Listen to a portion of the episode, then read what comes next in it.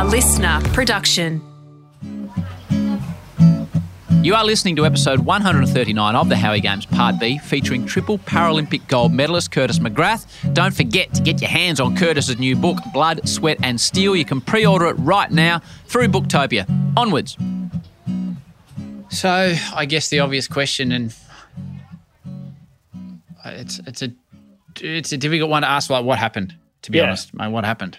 Um, so we were out in the wilderness. We're in a very far, far corner of the Uruzgan province, probably about a 35 minute flight, 30 minute flight on a helicopter from Tarinkot. So it took us three, three days, three days to get out there by land um, over the roads um, to a place called Patrol Base Anaconda in the Khas Uruzgan area, um, which is right, right in the top northeastern corner of Uruzgan. And we were tasked to go on a, a three week clear uh, sort of clearance operation of this valley to, to help the special American special forces that were operating in the area to, to push out the insurgents. Um, American special forces, um, these guys are Green Berets, and anyone who's seen the Yep. movie um, Twelve Strong with uh, Yes. Chris Hemsworth, they're the American Green Berets. So they've obviously been in Afghanistan since like September what would it be September 15th or something like that 2001 so they've got very yeah. good operation experience these guys obviously wouldn't have been been those or they might have been but um, the guys that were there then but um, they are incredibly good at waging war and, and, and sort of going after people, um, and, and that's that's their predominantly role. Like, similar to the, the Australian SAS, you know, they're, they're going after insurgents, you know, um, for intelligence purposes to you know get threats and, and you know neutralize you know potential IED facilitators and all that. Um, and they had been having quite a, a problem with the insurgents in the area. They, they'd kicked up a bit of stink and um, they had pushed out the Afghan uh, army and, and police off certain areas of interest. And we were to come in and help reestablish these these checkpoints and place patrol bases and all that sort of stuff. So we um, were then tasked to go out um, to a, a, a particular uh, police checkpoint that had been pushed. Uh, the police had been pushed off the the checkpoint and was in a strategically sort of important location that had three valleys intersecting each other, and those other valleys went off into other provinces, so that insurgents could come in from other provinces and then into Uruzgan, which we wanted to obviously stop. So when we had the um, task, we were not given too much information about what had happened um, and where the, the, the places of interest would be for IEDs, specifically for the IEDs. We were told that on this you know, grid point, um, there's a checkpoint that the police have been pushed out. And you'll know when you're there and you're like, okay, cool. What what else? Like, oh, you know, there's heap IEDs up there, but we don't know where they are. You know, well, you know, what type, you know, who made them, all that sort of stuff that you want to know as a as a person who's looking for them. So you can create that threat picture and that, that those patterns and, and all that sort of stuff. And we weren't given much information at all. Um, so we had to just you know get on with the job. We had a task to do, and, and it was going to be a five day mission, and we are going to go up there for five days and tr- try and establish this checkpoint. And um, we got I don't know maybe one k away from the checkpoint. No, probably not even that. Yeah, maybe a k. And we came across like just vehicle wreckage, blast craters, just shit everywhere and like along a road and there was no locals around whatsoever which is always a, a sign that there's something in the area that, that is bad. Um, and we're like shit like we need to we need to up our ante here. Like we hadn't actually come across an ied area that could really really really have potential ieds um, yet uh, on our deployment three months in. And you know, we found a lot of stuff in the ground that were caches but no ieds so we sort of set out in our, our search pattern. We just got a little bit more thorough. We slowed right down because of the threat increase. And then we, um, one of the boys found the first IED. And like I said before, you know, we did all those processes, marked it out, photographed, got back, and then called up the bomb disposal guys. They came out, did their thing, uh, blew it up, and we moved on. But that took, shit, that would have taken like three and a half hours, four hours, just for that process, just the one IED because they were the only bomb disposal unit or team in the Khas Uruzgan area, and there was like five other or three other operations happening at the same time, they needed to go back to the patrol base Anaconda to be the, the quick reaction force, or the QRF, mm-hmm. to be a, the asset that can be utilized elsewhere. Uh, but unbeknown to us and them, uh, or anyone, we were going into a more dangerous area than anyone else in that whole province. So we sort of moved in and we started to find more IEDs. So we then called up the QRF and took another three hours. So by time, you know, that's six and a half hours, seven hours worth of work um, just to move. I think it was probably, we moved probably like maybe about eight, yeah, maybe about 700 meters. So that's how long it took. Yeah. So just the process and, the, the, there's a strain looking down, you know, every little piece of rubbish could be an IED because we'd found one like shit. This is starting to get really real. Um, and we, we stayed out that night away from the checkpoint, or we could see it. Um, and then that night, like the engineers, the patrol commander was was really good. He was a, a Lieutenant Harris. His name was Tony Harris.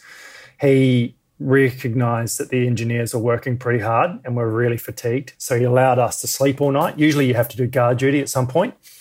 The, the, infantry guys that were sitting in the vehicle, you know, sipping Gatorade and sucking aircon, um, hmm. were uh, were tasked with the, the night duties. So, which was great because it meant that we could you know get on with the task the next day, um, fully refreshed, which was really good command and control. Yeah, a lot of uh, a lot of guys and commanders especially don't don't necessarily do that. They just see it as like a fair thing that everyone does their duty at night and does does Got their duty. But you know, in, in, essence, the engineers are working twenty four seven. Then it's, it's, just not fair. So um, yeah, Lieutenant Harris is great. Um, was the second day we we sort of started to move up towards the the checkpoint on the main road, and we realized we found another IED. But at the time when we found it, the EOD guys, the bomb disposals, they were away doing another task.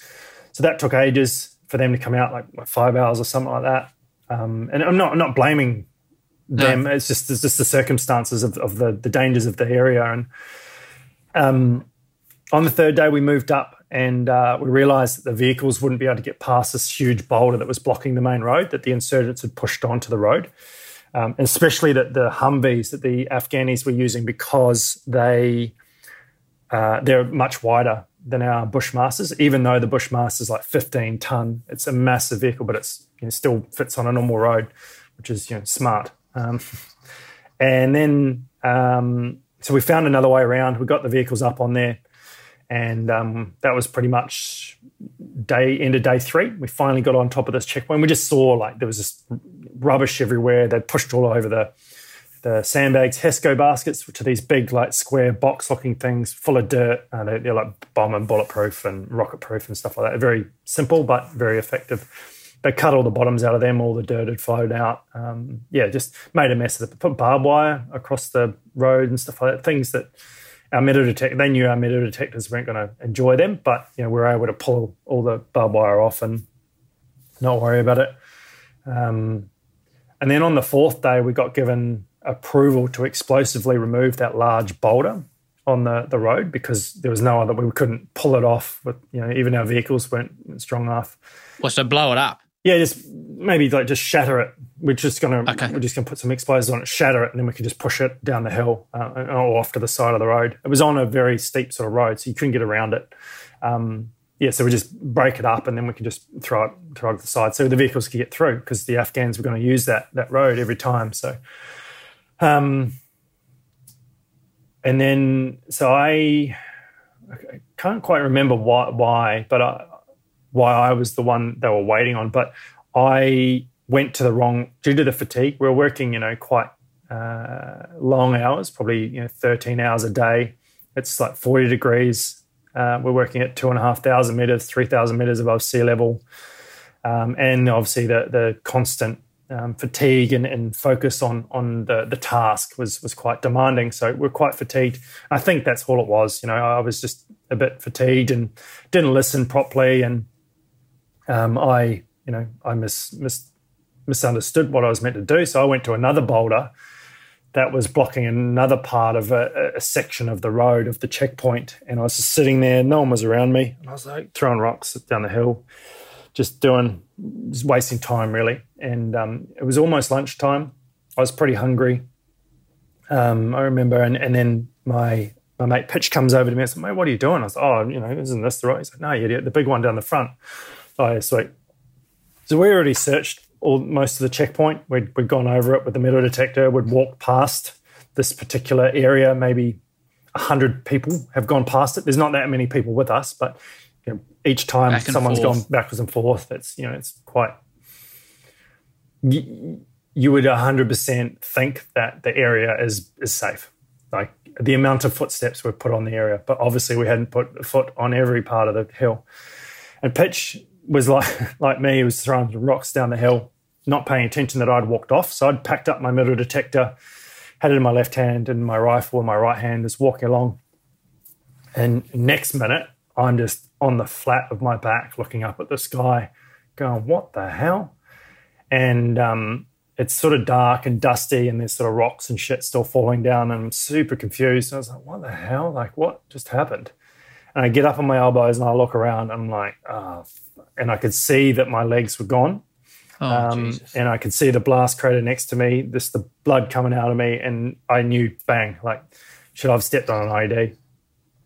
And, um, you know, it was probably, I think that there's been two different reports, but uh, from my understanding for, you know, the last sort of eight and a half years, up until a couple months ago, the, the blast was probably about the size of a, a 500 ml water bottle, the, the, the explosives, the IED. Um, it was used, a carbon rod pressure plate. I couldn't find it unless you actually you know, dug it out of the ground uh, or found the battery pack, which was way off to the side. Um, the reason why I say like eight and a half months because recently someone's told me that it was actually a, a little um, it was called an AFPAK, which is an Afghani homemade landmine. So it's probably the size of like a, I don't know, a Chobani yogurt container. Yeah. And enough to, you know, actually really similar to that size, like super okay. similar. That's the metal box. um, anyway, the, yeah, and, and I was, as I said before about my mate Livo, who's the, the brick commander, he was in, he was skilled or qualified enough to, to blow up IEDs my specialty was first aid. So I was the combat first aider for my team. And so I was trained in this situation and I could tell that I was like in trouble. So I ripped off some tourniquets, tried to loop it over my legs and couldn't do that because I couldn't get the balance every time I got up my, off my elbows, I would fall backwards. So I rolled over and, and sort of rolled a little bit and, and yelled at Pitch, who was just behind me, about 10 meters away, thankfully. And he was uninjured at, well, at this point that I realized that he was uninjured. And I yelled at him and he came racing over and put on my first tourniquet. And then the the rest of the patrol got to me as he put on the second tourniquet and did it all up. And a tourniquet is like a seatbelt style material loop um, strap with a windlass bar. And a windlass is a thing that you tighten up, kind of like a, a screw, and it, it gets tighter um, and it restricts the blood flow to, to the limb. And, and fortunately, that, that was doing the job. Um, by the time I'd got onto the helicopter, though, I had five tourniquets put on me because there was just a little bit more blood coming out of me. So you just put on another one, tighten the other one up, and then put on another one to really stop that blood. So I had three on one leg and, and two on another. Is there pain or is it just too much yeah, shock? Yeah. So a lot of this really common question. A lot of people think that due to the amount of trauma that this did, I had no pain. And it's likely on other events and other people, but I felt everything. It was really like the, the amount of pain that that was, uh, it's hard to explain. It sort of feels like you're getting crushed and set on fire at the same time. Just like that pressure of, because you know, when, when you like, I don't know, bump your elbow or, or your knee and it throbs, the whole mm. body was like, woof, woof. And it, it felt hot. It felt like it was just immense, like so incredible that that is possible. Like I, I don't, I don't understand how it's possible, but yeah, it, it was so immense, and and you know I was screaming and and uh, going you know through all that situation and and um, yeah, truly horrific. And, and, the trauma that I was going through was not just my trauma; it was the guys around me. Uh, they're they're obviously coming across a scene that they didn't expect and and they didn't ever want to see. And uh, yeah, that was something that I remember the the guys around sort of their their faces like, looking in shock, but at the same time knowing that I was in trouble and sort of coming to and wanting to to jump in and, and help. And they then um, sort of jump jump to, and I was telling them, you know, I need you know the bandages, make sure the tourniquets are tight. I could feel myself going into shock, so I was like, guys, you need to get out the IV bags, prime the line, get find a vein in my arm. I didn't know at the time that my hand was all my left hand was all messed up, had wounds and shrapnel and shit all through it. Um, and then I, um, yeah, then, then as they were getting that ready, another combat first aider from the infantry guys, who infantry team, his name was Cordy, and he um, was over at the vehicles, which was like you know, three, four hundred meters away.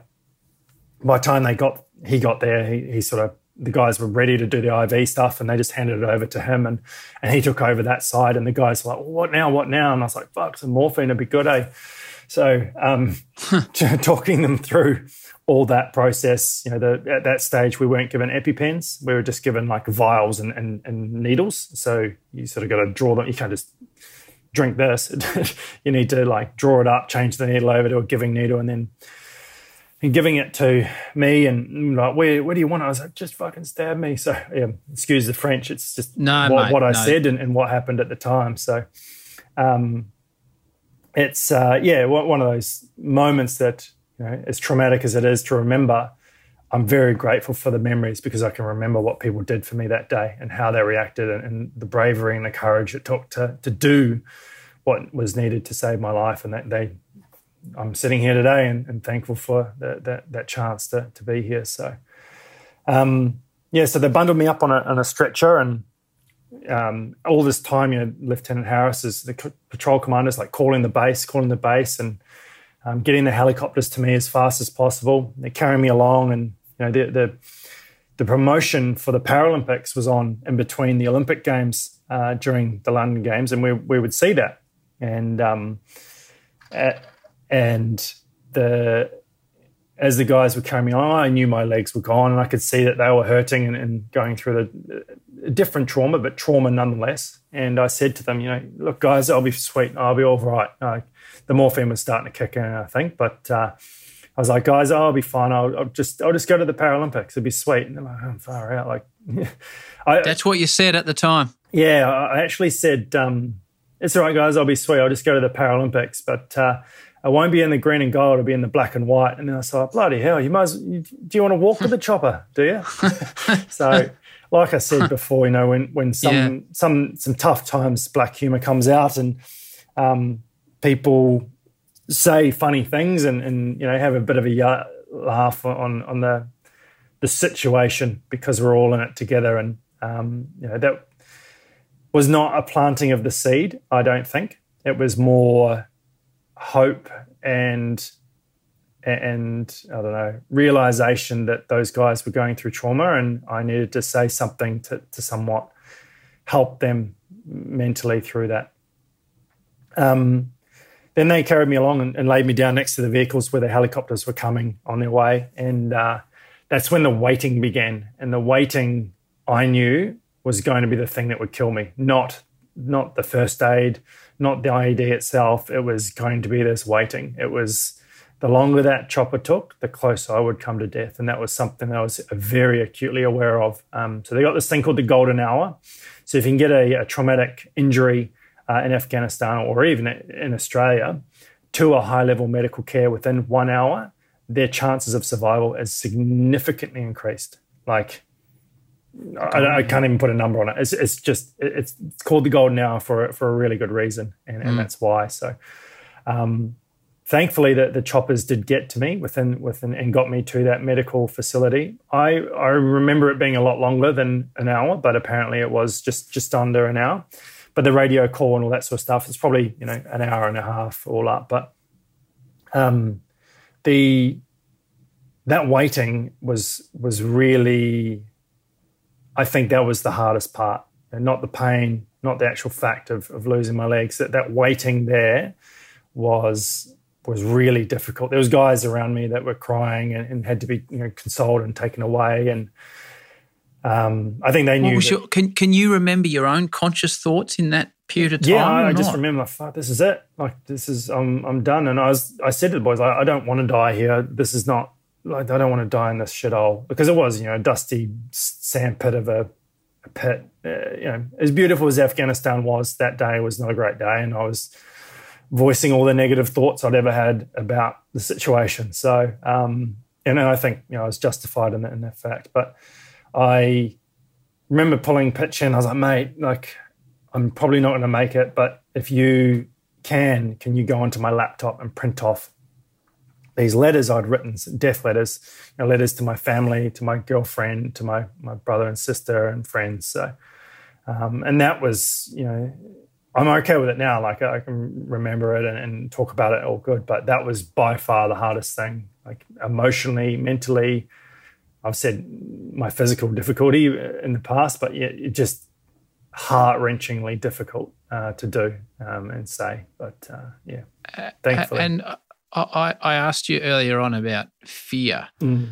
So oh, there's no way to ask these questions in a in a subtle manner. So just to ask them, mate, um, is there?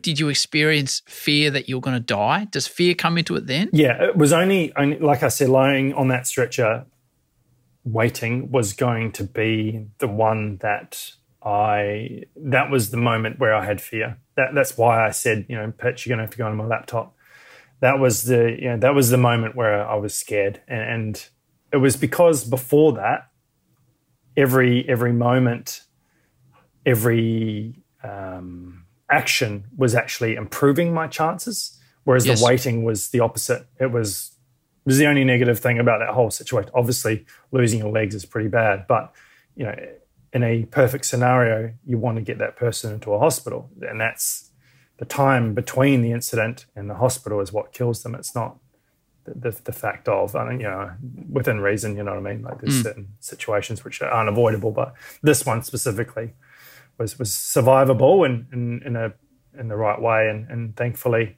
um, that was that was the case. They got got to me. I asked you earlier on about um, the conversations when you say to your loved ones you're going mm. to the other side of the world and putting yourself in a dangerous position.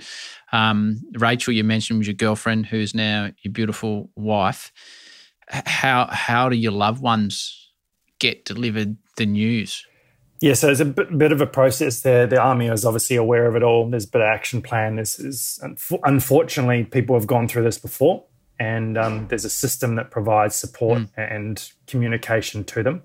Um, initially, they were told that I was unconscious, which is what actually was happening when I arrived in the hospital. So that that's probably why that was the information because they didn't realize that I was aware through the awake and, and conscious through the whole incident itself. But when the uh, evacuation got to me, I had passed out. So yeah, they got a knock on the. My parents got a knock on the door. Um, oh. Were informed. My mum rang Rachel, who was at medical school in New Zealand, um, and told her the next morning because uh, it happened late at night in Australia, uh, or not like nine thirty at night, which would have been eleven thirty in New Zealand. So um, yeah, a bit of a flow on effect, and, and, obviously pulling all people in. A couple of my friends from the army um, that were told the next morning that I'd been hurt. Um, yeah, so it was obviously one of those things that communication and, and, the process there was was looking after the, the welfare, the mental welfare of everyone. So yeah it, would be it, it seems wrong to to ask any one question, but I guess it's such a, a long recovery process. It, how long was the recovery process for you, Curtis? Yeah, it, it all was.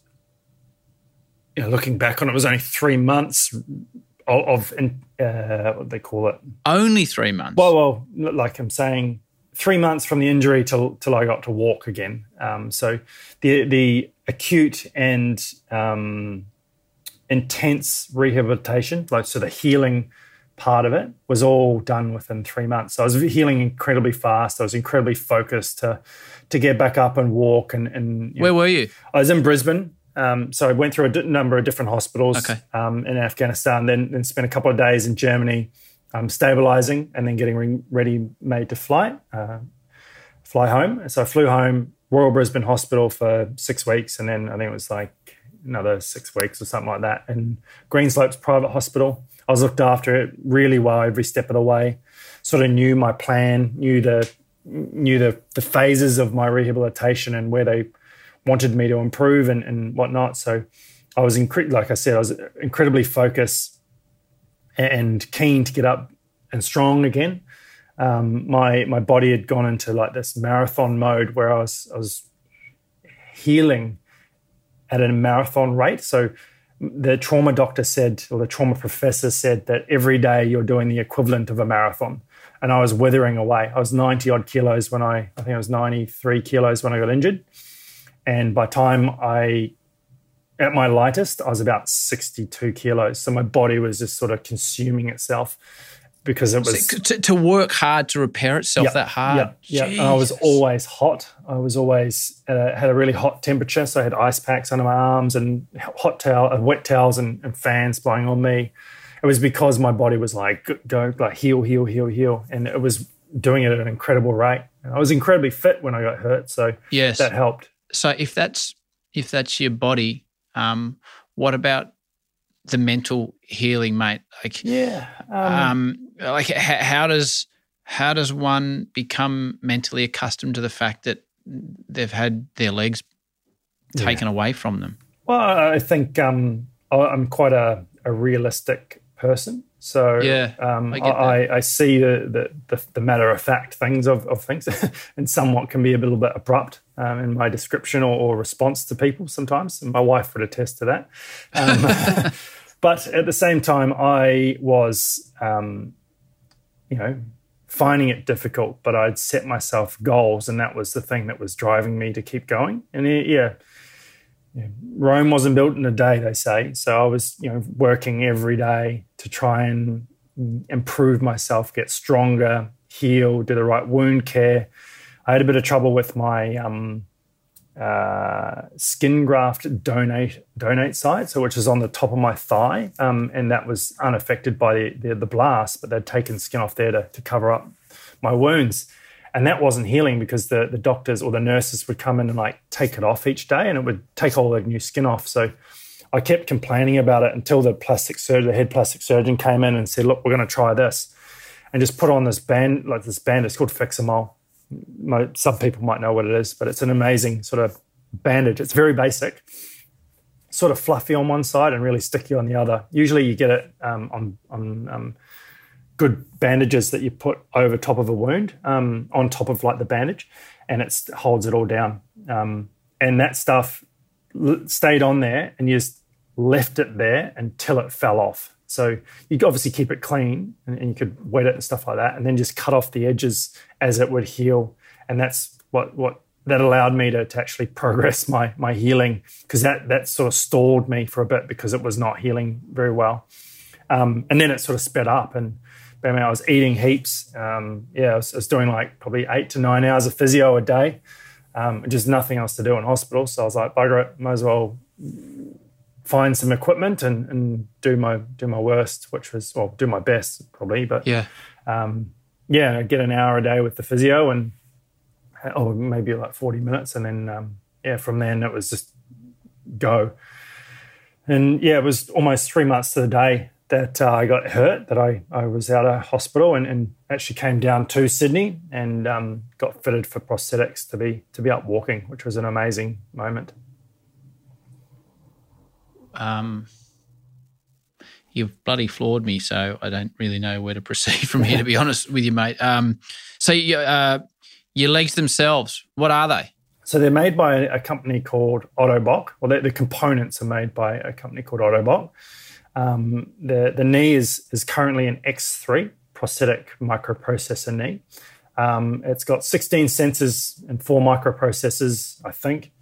Um, it takes all that information from my balance and my pressures and where I'm moving and how I'm moving, puts that through the microprocessors, and then transfers that to valve movement. And the valves then restrict and allow a hydraulic fluid to move through a system to an uh, in order to, to make the leg bend in the way it should. So there's different phases of a, of a step, so or the gait, and um, Yeah. it knows when I'm on sort of the power phase or the heel strike phase or in the middle. So it knows all that. It knows when Oh. I need it to kick out to go up a stair. It knows that I'm going downhill or uphill. It um, it's a very smart knee, but um, it's it's also you know nowhere near as good as the old Mark One. But uh, the the the The Mark One, yeah the uh, the original. yeah yeah. Um, but the technology is is amazing. So it's you know salt waterproof for an hour. It's got Bluetooth. I can connect to it on my phone to change modes. Um, yeah, all, all that sort of stuff. But the most important part of, of a prosthetic leg is not actually the components; it's the socket, because the socket is the thing that's customized to that person and the fit. So if you can't get that right, you can't wear your leg. We have featured one other serviceman on this podcast before, and it's the episode that has had more impact on me than any other across the five years of the show. It features the greatest Australian I've ever met, sadly no longer with us, Jack Jones. Jack, the wonderful, sweet Jack. He played in multiple premierships for Essendon in the late 1940s after returning from serving in Papua New Guinea in the Second World War. People say, no, you, you must have known. And I said, that was a job. Right. It was you just know. a job. The chaps would die alongside you, in front of you, behind you, and with the mortar bombers coming over, and you couldn't hide from them. They'd have the spotters up trees, you know, for the mortar bombs, and they'd probably land 50 yards behind you, and then they'd say, we assume they'd say, drop it back 50 yards, and then it dropped in, in amongst us, you know. We had a lot killed in a lot of those raids. That's not a job then, though. Well, it, it sure was because you, you didn't even think about it. You got up every morning, you didn't know whether you're going to be still alive by the end of the day. What could you do? I know people don't know. can't understand that. No, I, I have no, I have no understanding. You couldn't what be you're frightened saying. because you had to look after. I had to look after you, for instance, and I had to look after that bloke there. You know. So you didn't feel fear? Nah, nah, never felt fear at all. That's Jack Jones on episode six of the show. Let's get back to Curtis. So tell me about when you first walked again. Yeah, walking was um, obviously something is is human, and and wanted to get back up. And oh, human, I, I probably should say that a bit differently, but you know, in in the general sense, it's quite human. Yes, of course it is. Um, and to be out walking was something that I was, I was very keen to do. And being a, such an active and, and sort of sporty person, I was, I was keen to see that that sort of phase back in my life. Um, and the the moment when I did stand up was actually one when it was incredibly painful. Um, start with your left leg, just make it bend and then move it forward. It comes forward by itself, okay? Don't, yeah. Second day, you're standing. Yeah, that's good. Um, I had a lot of nerve um, issues with the pressure, especially on my left leg uh, below below knee. So I had still had my left knee. I was through knee amputation on my right side, so I needed a prosthetic knee on my right, and then below the knee. And the below the knee, um, the bone is sort of. It's I've only got my tibia left, and it's sort of um, halfway. Well, it's about 15 centimeters, 15, 20 centimeters of bone there, and and because that's not naturally where you would bear your weight for walking, um, you would get a bit of a problem there. So, um, pressure through nerves, um, pressure points on on on the socket areas of the bones um, where the fibula used to go into. Um, yeah, there was a, a number of different stages where I was like, "Shit, is this what I'm in for for the rest of my life?" Um, and it was pretty hard to, to sort of find the motivation. But luckily, um, you know, my family were there with me, my mum and dad and, and Rachel, my um, girlfriend at the time, now wife, and she was like, you know, you can do this. I, I know you can do this, and, and we just got to day by day. You know, it's not going to be easy. It's not going to be quick. You just need to to try and sort of find the motivation each day to, to get it. And you know that that were those words of advice were really uh, important, and their support was was really good to me, and I'm very grateful for having them there in that moment because I was I was thinking I'd go down there, get fitted for legs, stand up, walk out. Uh, That's what I thought would happen, and it's obviously not the case. It is walk, learning to walk again, and, and you know the the balances, the the different sort of pressures and, and, and movements were all a part of that that process. But um, so I went away from the the, the prosthetics, uh, sorry, the prosthetist um, and, and went back up to Brisbane. Kept doing my rehabilitation, but kept having really bad pain. The nerve pain was I could only walk like 100 meters, and then that was it. I could only do certain exercises in them without pain. Swimming was really good for me. Um, I, I, did a lot of swimming in my rehabilitation because I didn't have to wear my prosthetics.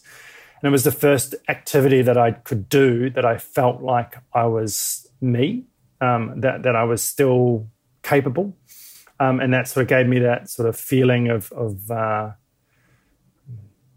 ability in a way. Um, so, so yeah, and you know, I, I love to swim and I love to be in the water. Um, but steering at a black line is, is not always mm. that fun. But um, and I'm sure that the swimmers out there will be up in arms about that comment. But no, they agree. The most of them agree with it. yeah, to be honest yeah. with you, they need to put like stuff on that line, eh? So they can have something to read or. So, anyway, mate, we're, we're, like we're an hour and a half in here, and we we haven't even got to the sport where you've won three Paralympic um, gold medals. When do you, um, you know, when do you when do you jump in a, a, a kayak or a, a canoe or, or, and start thinking right? Yeah, I'll have a crack at this. I did. Um, so I got involved with these charities. Uh, some mates for mates it was based up in Brisbane. We did this big kayak from Sydney to Brisbane, which was you know, from Sydney to Brisbane. Yeah, it's a long way. Just take the flight; it's much easier. um, Bloody hell, that's a long yeah, way. It's about 900 k's, and I did it with my father and, and a heap of other army boys, and it was it was an amazing feeling to do. It was very mentally demanding because it was just monotonous and slow. We're doing like four or five k's an hour, so not that's like walking speed. So she's she's a big old slog. We went mainly from north to south just due to the prevailing winds at the time. But anyway, that was sort of reaffirmed to me that I was pretty keen on on kayaking as a sport. Mm. And at the time, I was still in the defence force, and they were pretty keen to keep me in as a an elite athlete. So I was able to move down to the Gold Coast. Um, uh, become like an elite athlete and train under her full time, you know, six days a week, twice a day, that sort of thing. Um, you know, doing all the the athlete stuff, and um, yeah, and that's that's what I did, and it sort of went down that path. Went off to World Championships, um, won in in Moscow in my like eight months after picking up the paddle. Thought, shit, this sport's pretty good. I might be able to win a gold medal here and um, got back to um, the Gold Coast and, and, was. I might be able to win a gold medal here. I like yeah, yeah, yeah. I like yeah, it. I was quite optimistic, and, and at the time, I, I would. I, you probably look in hindsight. I think it was quite arrogant of me um, to, to think that, but you know, previous experience. You know, you, you got to base your expectations off that, and I just come into the sport and, and set a world fastest time, and I was like, far out. This is this is awesome. Um, I then um, got a phone call in like mid February from Andrea, like late one night, like nine thirty at night um, on a Sunday, and I was like, "Fire, this is a bit weird. Like, why is she calling me now? We should be in bed because we got to get up at five or four thirty or whatever time it was." And she goes, "Oh, you you're all right?" I was like, "Yeah, what's going on?" And uh, she goes, uh, "I've got some bad news." And I was like, oh, "All right, here we go." She goes, the ICF, which is the International Canoe Federation, has been told by the International Paralympic Committee that they can't have the va'a canoe, the outrigger canoe in the Paralympics. They have to, you have to paddle the kayak for your disability. And I was just like, right, okay, uh, I'll see you in the morning. And so I hung up and was like, oh, I'm not really sure what this means, but um, I know that I haven't done any training. And in two weeks, I've got a selection regatta for the national team uh, down in Sydney. And so I got to training, jumped in my V1 and, and paddled it. And sort of Andrea was explaining to me before I got on the water what, what it sort of meant and what I had to do. And um, I was pissed off. I was really annoyed. Um, it was, yeah, uh, yeah. I was, I was so sort of annoyed at the timing, not at the decision, at the timing, because two in, in two weeks, because the Southern Hemisphere teams they select their teams sort of in the summer mm. which is obviously opposite to what the Europeans do. Um, so they have a bit more time to to get their their, their teams and, and, athletes and ready. So uh, I, you know, one, I got off the water and I remember pulling up to the shore. It was just a, it's a sandy beach there, and just standing next to my boat, just looking at. it, I just wanted to smash it with my paddle, and I sort of pushed it, and then I just walked away from it and went up to the, the shed and got changed and, and had a shower and, and went went home. And Andrea called me up like maybe an hour or two later, and she um, she goes, "All right, want you down here in like forty five minutes. We're going to start in this kayak." And I was like, "Right, oh, let's go." You So- got two weeks. Yeah, so we're doing. Jeez. So we did three sessions that day. I reckon I swam for most of it. What, tipping out? Yeah, the, the kayaks are incredibly tippy. Um, even a power canoe. They're, they're I still- reckon I swam for most of it. You know, you're not filling me with a great deal of hope at this point, Yeah, Curtis. no, it was it was demoralizing and humi- uh, demoralizing and humbling. I Mm. think is probably the best word. You know, with my previous expectations of the V1 success, I um, was humbled by it and understood that I was going to have a, a hell of a battle here. And you know, did three sessions that day, did four every day until the competition really came down and it was managed to stay upright in my boat and then get a, a time good enough to be get the first provisional um, selection spot done. Gotcha. I joined the Olympic women's uh, crew in Italy where we train um, every year anyway. But um, in the lead up to the, the Rio Games, I, I trained with them and learnt a lot from their sort of experience, their sort of commitment and, and devotion to the the craft, and and um, and then the, they went off, had their campaign. They went all right, and then uh, the Paralympics were, were the next show on the, on the road. So we we went over into Rio, and um, I was so ready. Like I was strong. I was um, fit. I was probably the fittest I'd ever been in my life. I was quite lean um, for. I, I think I'm like five or six kilos heavier uh, when I went into Tokyo than I was into Rio. Um, but that just meant that I was, you know, really, really on form and, and really um, pushing uh, myself uh, in every session. So I, made the most of it. I was, I was felt very comfortable as well. I didn't have any niggles, didn't have any body issues. My my my body felt strong and healthy, and I was I was really ready. So when I got to Rio, I was um, yeah ready for the main game and and uh, lined up and had a really good heat. It was it was okay. I w- I wasn't actually listening to the start caller all that much. It wasn't until he was saying ready set, and I was like, oh shit, yeah, that's right. I got a race here because we're under like the Christ Redeemer statue. Copacabana Beach is just over there.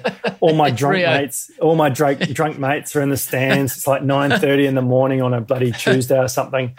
Uh, it was, yeah, it was, it was fun. It was fun, and um, they were having a great time. And um, you know, I managed to get through the final. It's Swoboda in four, Curtis McGrath in five, off to a strong start. Beighton, the Brit, alongside him in lane number I had a pretty good start. My reaction time was good, and um, but I knew my my finish was was my strength, and that's where I was going to come through and win. And I uh, yeah did that. I came through and, and finished about a second, one point two seconds ahead of ahead of the next person, which was Markus, and then another uh, Afghan veteran, uh, a bilateral amputee, combat engineer as well from the UK. He came third. and looks to be in the lead at the moment, the 28 year old Austrian, the six time world champ. But once McGrath gets the boat running, he's tough to stop, and now he starts to take over. Pulls alongside Swoboda and pulls away Curtis McGrath. What a performance this is! Half a boat length clear, and now pulling away from his nearest rival to take gold by more than a boat length in the end. Curtis McGrath, you star world champion, and now a Paralympic gold medal. So when you cross the line and you're a Paralympic gold medalist for the first time and you've gone into great detail about what has led you to that particular point, like how does it feel when you've gone from that dust of mm. Afghanistan where you thought you were going to die and then having to learn to learn to walk again and then being told that no, the outrigger is not at the Paralympics, you got to swap craft and you've overcome, I think, more than anyone I've ever had on this podcast. Yeah. What's it like when you cross the line, mate? So I was expecting, you know, joy and celebration and excitement and, Yeah. and everything that you see that people celebrate when they cross the line, Yahoo and whatnot. Uh, But when I crossed it, it was incredible. This incredible wave of relief, just like washed over me. And it was, thank fuck that just happened because hmm. I wanted it. I worked for it, and so many other people did as well. And I was very much aware of that, but I hadn't put it in the front of my mind. It was in the back. And when when I crossed over, that's when it came to me, and I was like, far out, like this, I've just achieved that, and this is an absolute utter relief. And that's what I felt for the next like 15, 20 minutes. It was just this this heavy lead blanket of relief over me. And you know, the footage of me crossing the line, I, I don't, I, do, I, I think I do like a, uh, my arms out sideways, but then I like sort of curl over and I don't cry or anything like that. I'm just like, whew, like it, it is, it is done. And um, I, I was just so pleased that I was able to do it. And, and you know, everyone that had put something into me or helped me in some way, you know, right from the guys who put on the, the tourniquets to the, the, nurses to the medical evacuation chopper, the, the doctors, you know, everyone, uh, the physios, the, the coaches, the dietitians, my wife, my family, every my mates, just everyone involved in that. And I, I felt that burden then like release off me, and and it was a, an incredible feeling. Um, and it's probably one of the strongest emotional feelings that I've ever had um, achieving that gold medal. It's a bloody great description, and I like the description of relief, which a lot of athletes, I think, talk about. So four years later, geez, mate, I've, I've taken up so much of your time. That's four right. years later, you've won your second and your third gold medal. I'm sure there was ups and downs along that journey, but you got to get in your outrigger canoe eventually because that That's obviously right. that that that came in. Different the second and third time around. Very much. You know, obviously the, the, the whole COVID situation was something that everyone Sure. dealt with in their own way, and you know the sport was was something that we had to deal with another challenge. And, and firstly, not knowing what to do when it first hit, and the postponement. Like, how do we deal with the training program? How do we cycle out of this and cycle back on to the high intensity of it all? How do we, you know, break with not without having too much of a, a rest? So the time has come for Curtis McGrath to defend the gold medal he won in Rio. I was wasn't too nervous. I was I was actually really confident. Um, I had confidence in my ability and especially my starts. I, you know, like I said before, I'd been working on them so hard and so long that I was quite happy with how I was going to do this race and, and just try to up the ante just a little bit more from my semi semi final and, and really uh, push hard. So, and that's what I did. I executed in my mind everything I wanted to do. The only thing I probably would have changed has been maybe a little bit more lactate ready because the lactate got me right at the end. But you know, it didn't matter because I, I won by like 1.2 seconds again. So I was just just you know happy and it with a, a, a Paralympic best time. McGrath leads right now as they approach the midway point in this race. Curtis McGrath looking smooth, maintaining that top speed, starting to pull out. He's out to a half boat length. McGrath looking solid, looking comfortable, looking composed. It's a tight behind for Silver, but right now it is the Super Sapper. He defends his crown. Gold for Australia as the great Curtis McGrath goes back to back in the KL2. I was um, so pumped, and then you know I, I felt different because from the Rio one because of the the, the weight there was not relief of, of actually achieving what I set out to do. At the same time, it was, but I was so confident in that moment that I knew that I could win, and I knew that the work that I'd put in was going to um, reflect on, on my performance, and that's what happened. So yeah. Um, So you got three gold medals. yeah, well, the, the, the, the V1 the next day was, I was heaps more nervous that day because I knew, um, again, that the, the boys that I was up against were going fast and that the. Well, your man Woody in the V1, Yep. uh, he flew out of the gate. Yeah. So I was watching you thinking, oh, holy moly, this this is trouble. And they're away. Good start at the bottom of your screen from the Irishman O'Leary. McGrath sits about third. Woods out to a flying start. Curtis is going to have some work to do here. he is so fast that first 50 meters that it's hard to like differentiate my race plan to, can, why can't I do that? I was like, well, because I'm not that type of paddler. And you can see uh, if you watch back on the, the replay from that that change, I just take off and just woof, and just blow past everyone. McGrath now starting to work. He's starting to work hard. Maintains that top speed through the middle. Switches to the right. Now back to the left. He's nose to nose with Wood, the Brazilians as well. And I could feel it as I was doing it, as I sort of was going down the lane. I was like, I've nailed this race. I don't think I could do this. The the sequence of changes, the the increase of, of tempo and the manipulation of, of the boat going straight down the middle of the lane all the way to the finish line was was like bang on. And there's there's no such thing as a perfect race because otherwise sport would be boring. We'd all stop on our first race. Um, we're always looking for improvements and um, but that was very, very close to, in my mind to the conditions that were, were there. McGrath maintaining his top speed, starting to power away. He's a quarter length in front. He's a half a length clear. Curtis McGrath, you are a machine. He's powering away. Just needs to finish now. Curtis McGrath heads for a golden hat trick. The mighty McGrath. He makes it three from three at the Paralympics. And then, yeah, I did have a big Yahoo at the end of that one because uh, that was pretty pretty cool. Uh, it's, it's brilliant. It's making me smile. It really is making me smile. I, I, don't know if I've got, I don't know how the timings of this played out, but obviously, the world when we're speaking now has been rocked by what happened, and we've all seen the the pictures of the American troops leaving for the final time, and and um, what's been happening at the airport, and Afghanis getting loaded onto planes trying to escape the Taliban. While outside the last remaining U.S. base at Kabul airport, chaos continues.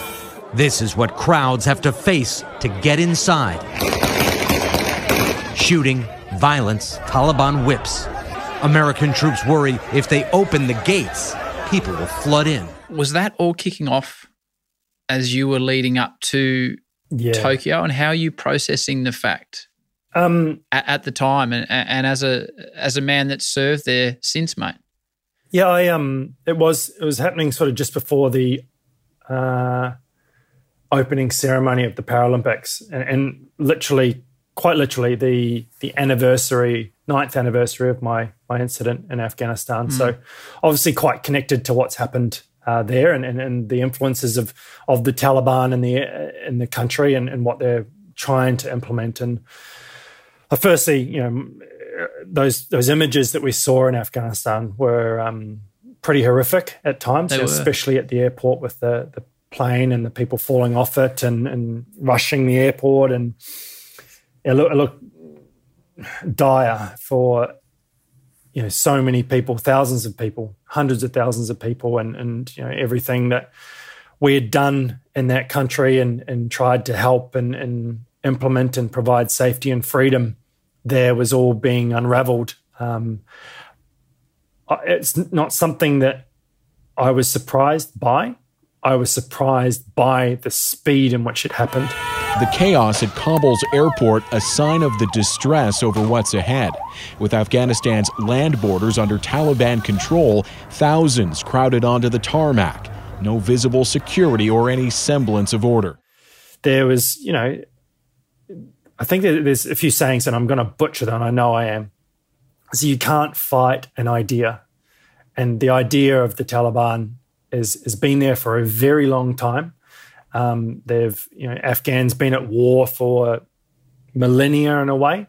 Yeah, um, they have. they've never been really defeated ever, and and only in doing so you you have to marry into the tribes or the kings or the warlords of of the area. So, and that's what you know, Alexander the Great. I think the Mongols sort of went in, raped and pillaged, and moved on. And the Soviets tried, the British tried, um, and to to no success. And and I think it's it's always a, a cursed place for any occupying force. And, and we weren't there to occupy; we were there to provide safety and freedom for the people. And in my mind, um, we did that for 20 years as as best we could and I've probably had a, a, unique advantage in my process of this um, eh, change because I have to come to terms every day with my cost and my sacrifice to that nation and that campaign.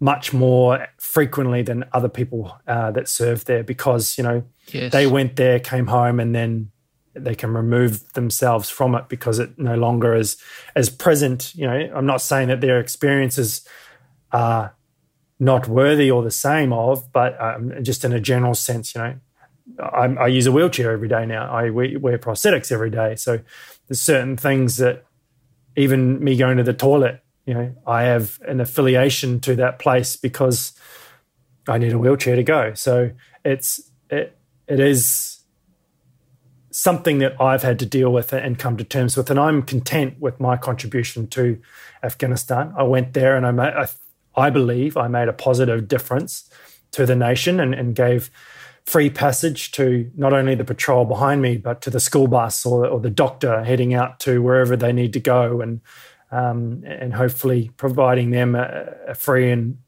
opportunistic nation. And I believe that we gave you know 20 years of of freedom and opportunity to the people of Afghanistan that have um, suffered, that may now suffer, uh, and hopefully that has planted the seed in them to demand from their new government and demand from you know, the the tyrannical nature of the, the Taliban. And Yeah. like I said before, how do you fight an idea? So uh, it's it's one of those things. It's a um, it's a really well thought out answer, mate. It's a really well thought out answer. How have you? Uh, it's not how have you not felt sorry for yourself, which just you just don't seem to at all from the Mm. discussion we've had. Have you eh, eh, have you ever had moments where you think back to that phone call you received in the Robina, I think you Yeah, said yeah. it was shopping centre, and thought, shit, I wish I hadn't answered it, and I just got my backpack and went off to Europe with my mate. Um, nah, not at all. I think you know the the I I get asked, you know, would you go back and change it? And you know, I think the answer is always no because uh, in hindsight now, I think of all the opportunity that I have, all the experiences that I've had, and all the people I've met along the way have, have all made my life very rich and, and memorable, and, and I think very happy for me. So I'm I'm it's probably the wrong word, but I'm grateful for that moment, and I'm grateful for the memories in which I we have created the people that came along the journey with me. And going back to the beginning of this podcast, we're talking about my book, and you know, it was really uh, nice to be able to reflect on those moments and what people did, and and how I remember it, and and how they remember it as well, and and you know, reconnecting with people and coming through you know, all that that difficulty and, and adversity is is made me the person I am today, and probably the reason why I can you know, sit here and chat freely about it all, and Mm. and have sort of a, a, a methodical discussion and, and thoughts about you know why it was necessary and, and who I am and, and where I'm going.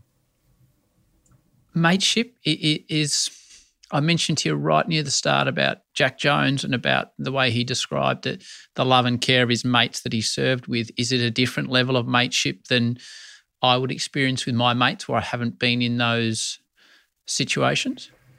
I think it's all relative. Uh, it all, all depends on on what your experience with resilience or adversity, um, or adversity first and then resilience, because you don't need resilience until you till you have adversity. And if we're all going through a similar, um, uh, well, adversity is subjective, isn't it? Your your adversity is different to mine. Like, could be someone walking across the road and drop their phone down the gutter and it's gone. That's Yep. a bad day for them. But at the same time, there's really bad days, and and I think you know everyone's is different, and and I'm been through a situation which creates a huge amount of adversity and and, and ongoing adversity that requires more resilience, and, and my mates have gone along with me on that journey, but like I said, it's, it's all relative to to your own experiences and what, what is a bad day. But you know, I think loss is is similar to what I felt and, and have felt. Um, you know, loss of a loved one, um, loss of a pet, um, you know, all that sort of stuff is is probably a similar feeling. You know, there's always the question about why, why now, or why me, or how could I make it a better, made it better, or, or who can I talk to to to to rectify it or, or to change it. Or, and there's always you know hindsight. It's a it's a bastard of a thing, but at the same time, we, we all want to look at the world as as an opportunity to to better ourselves. And I think um, through adversity we grow. And um, you know, it, it's not. I don't think adversity needs to be compared in, as such, uh, unless someone's trying to compare it to your own situation, which is is probably the wrong thing to do. So. There's that saying: you can walk a mile in my shoes, and then you can understand where I've come from. So, mm. um, yeah, it's it's a like I said, it's subjective and relative to your own experience. Final question I have for you. We are very lucky that a lot of kids listen to this show. Mm. Curtis, um, and a lot of them will listen to this with their parents and they will gain a greater understanding of the world and Australia's role in the world. For those that want to achieve some success that you have in your sporting field, obviously, you know, you've got your three Paralympic gold medals to to to show people what you have done. For those the youngsters that want to achieve something in their field that they love, what advice would you give them from your experience in life, which have been rich and varied and horrible and wonderful, all rolled into one? I guess. Yeah, I think um, I think take every opportunity you can because you never know where it may lead, and uh, in those opportunities. Definitely try and do your best with what you've got. I think um, there's there's a number of different ways in which you can do things, and and when you approach something, your best is always going to be uh, good enough for, for yourself, both for yourself and for everyone else looking on. Because regardless if you come fourth, last, gold uh, medal, uh, or, or, even fail in your ambition to get a job promotion or, or get a mm. whatever it may be. Um, I think if you go in there and give it your all, it's it's you can walk away from that moment and say I did everything I could to to try and make it happen. And, and yeah. The book is called Blood, Sweat and Steel. Curtis, I must once again apologize for some of the ignorant questions I've asked you because I just don't have the experience in the world you do, mate. You've blown me away with this podcast. I really appreciate you coming on the Howie Games. Good luck with everything moving forward good luck with the with the book. Um, and once again, mate, it sounds so hollow after what you've described to say thanks for your service to your country, but thanks, mate. It's um, yeah, it's it's been a, a, a chat that um, has blown me away. I really appreciate it, mate. my pleasure, Howie. It's uh, it's nice to be able to share my story, and, and especially in long form like this, it's uh, it's really cool. So uh, I hope uh, you can learn a bit more and uh, from my book, and, and uh, look forward to seeing you around the traps. Good on you, mate. Stay safe. Thank you very much, and get out of quarantine sooner rather than later. yeah, we'll do. How Curtis can tell the story of his near death experience with the calmness and clarity that he did in this episode is something I find really hard to fathom. When he explained it to me at the time, I remember thinking, he's so calm about it. It's almost like he's relating a story about someone else. An incredible person is Curtis. Again, the book is Blood, Sweat and Steel. It is well and truly worth your time. Until next week with Kate Campbell, peace and love. And we can do it if we try, try, try. If we try, try, try. If we try, try, try.